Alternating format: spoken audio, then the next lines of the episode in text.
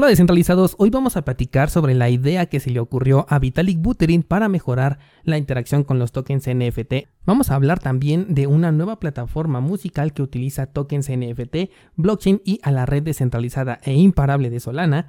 Además, el CEO de Binance ha dado su brazo a tercer y dice que requiere de una sede oficial física para tener contentos a los reguladores. Y por último, proyectos como Avalanche y Audio reciben un gran impulso con vista al futuro.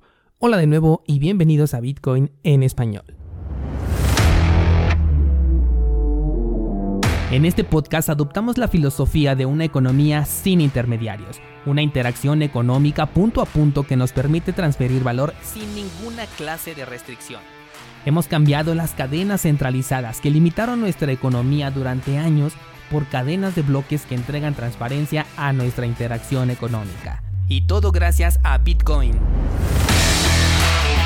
Te doy la bienvenida a Bitcoin en español, un espacio donde somos libres, somos soberanos, pero sobre todo somos descentralizados. Ayer Spotify tuvo un problema con los podcasts, de hecho hubo un momento en el que no se podía escuchar prácticamente ningún podcast dentro de la plataforma y estos problemas afectaron a la distribución del episodio de ayer. Espero que para el día de hoy ya se haya solucionado y eh, puedas escuchar este episodio de manera natural y también visualizar el del día de ayer porque hasta donde yo me quedé todavía no se visualizaba. De no ser así, recuerda que puedes escuchar este podcast en cualquier otra plataforma como Apple Podcast, Google Podcast, en YouTube o iBox entre algunas otras plataformas. Bien, pues vámonos directamente con las noticias y resulta que Vitalik Buterin acaba de tener otra de sus ideas espontáneas con la cual pretende parchar el problema de la congestión en la red y el alto cobro de comisiones, al menos para los tokens no fungibles. Y la solución que propone es migrarlos a una solución de segunda capa, lo cual permita mover tokens derivados de los NFT dentro de una cadena secundaria y que a su vez se tenga como un histórico de pertenencia para que el usuario final pueda reclamar el token verdadero, ya que al pasar un NFT de la primera a la segunda capa ya no se tiene el control sobre este token eh, no fungible, sino que se queda en un contrato inteligente esperando para ser intercambiado nuevamente por el token derivado que se creó cuando se bloqueó este NFT. Suena un poquito enredado, pero bueno, es algo similar a lo que hace por ejemplo Ronin con Ethereum SLP y AXS para poder jugar Axie Infinity, que estos desarrolladores crearon su propia red interna para evitar el pago de comisiones altas que tiene la red de Ethereum y es que esta red es inoperable para transacciones tan continuas que se requieren hacer, por ejemplo, en los criptojuegos. Algo que me preocupa de esta nueva idea que surge es que me da a entender que Ethereum 2.0 todavía está de verdad bastante lejos como para que estén pensando en una solución de tipo parche y que solamente sea algo temporal, pues no es una solución definitiva, es una alternativa. Pues si Ethereum 2.0 estuviera cerca de salir, entonces dirían no hay de qué preocuparse, en un par de meses con la actualización al 2.0 ya los NFT y los tokens fungibles se podrán mover con costos de transacción muy accesibles a diferencia de las comisiones actuales. Pero no, en lugar de eso se está considerando poner a un equipo de desarrollo a trabajar en una red de segunda capa o bien hacer uso de las ya existentes, como por ejemplo Optimism o la red de segunda capa que se congeló hace apenas un par de días, Arbitrum. Del mismo modo que alguna vez se consideró utilizar a Bitcoin Cash o incluso a Dogecoin para mandar ahí la basura de estas transacciones, palabras del mismo Vitalik Buterin.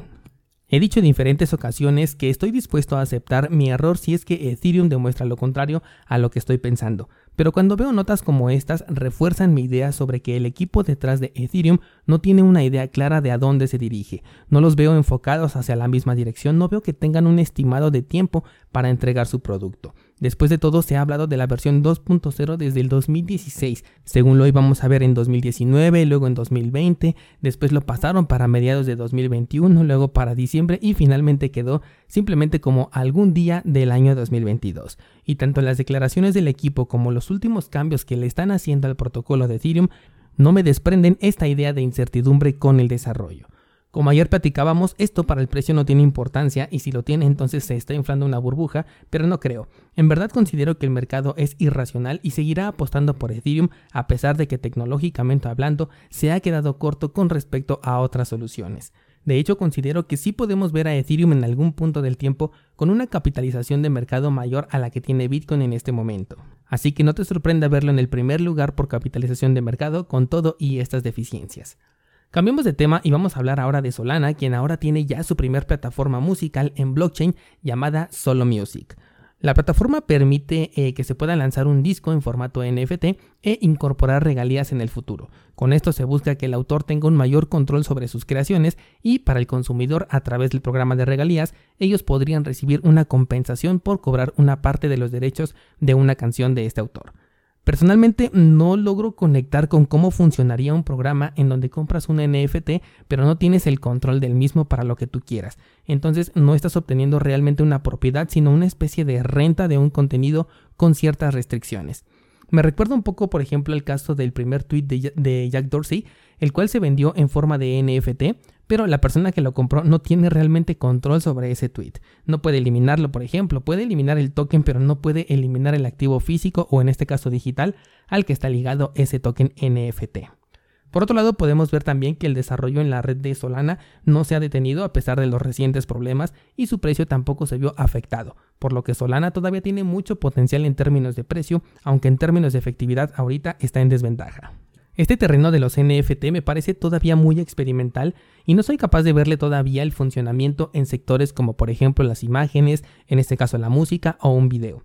Por ahora seguiré eh, como un espectador de todo este periodo de experimentación para ver cómo evoluciona o si es que no se llega a sostener.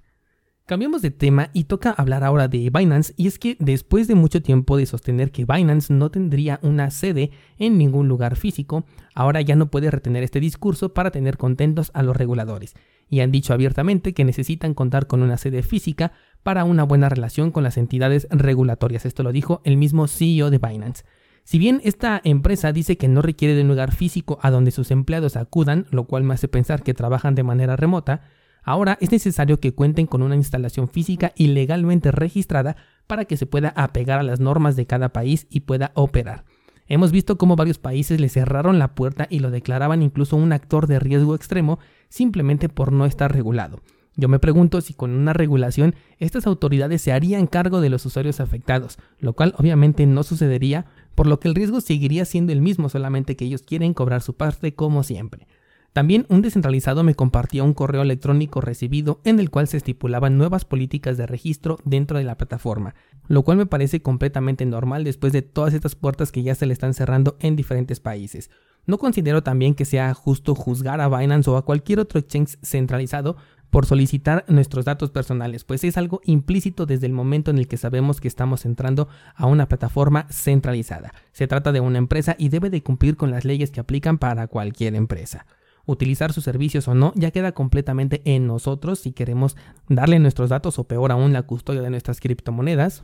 Personalmente muy pocas veces utilizo este exchange y cuando lo hago es para el intercambio de criptos nada más y en cuestión de un par de minutos ya estoy retirando mi balance de esta casa de cambio o de cualquier otra que sea centralizada.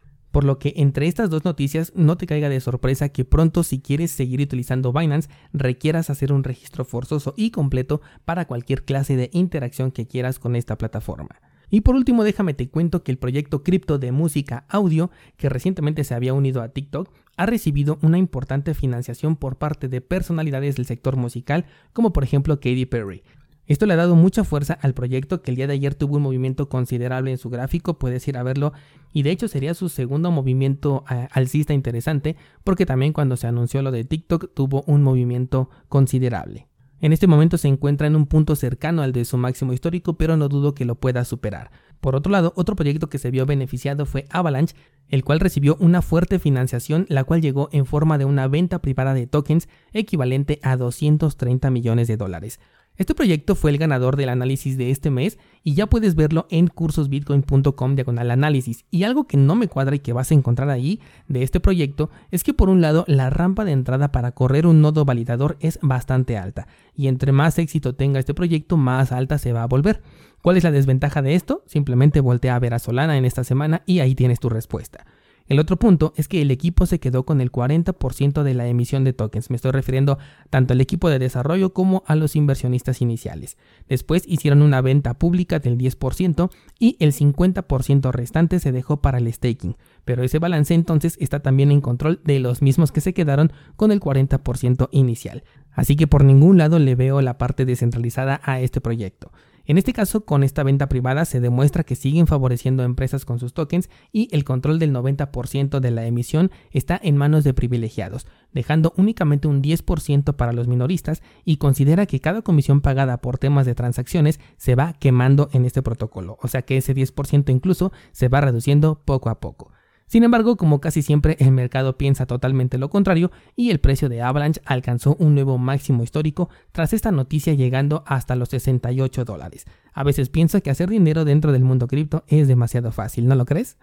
Bueno, y pues con esto vamos a abrir el debate para el fin de semana descentralizados. Cuéntenme qué opinan de la idea que tiene Vitalik Buterin sobre migrar los tokens NFT a una segunda capa. ¿Consideras que es una buena solución, que es solamente un parche temporal? ¿Consideras que es adecuado pensar e invertir recursos en esta implementación en este momento? Enlace a mi Instagram para que me hagas llegar tu opinión y recuerda que también puedes unirte al grupo de Discord para compartir tus ideas con toda la comunidad de descentralizados.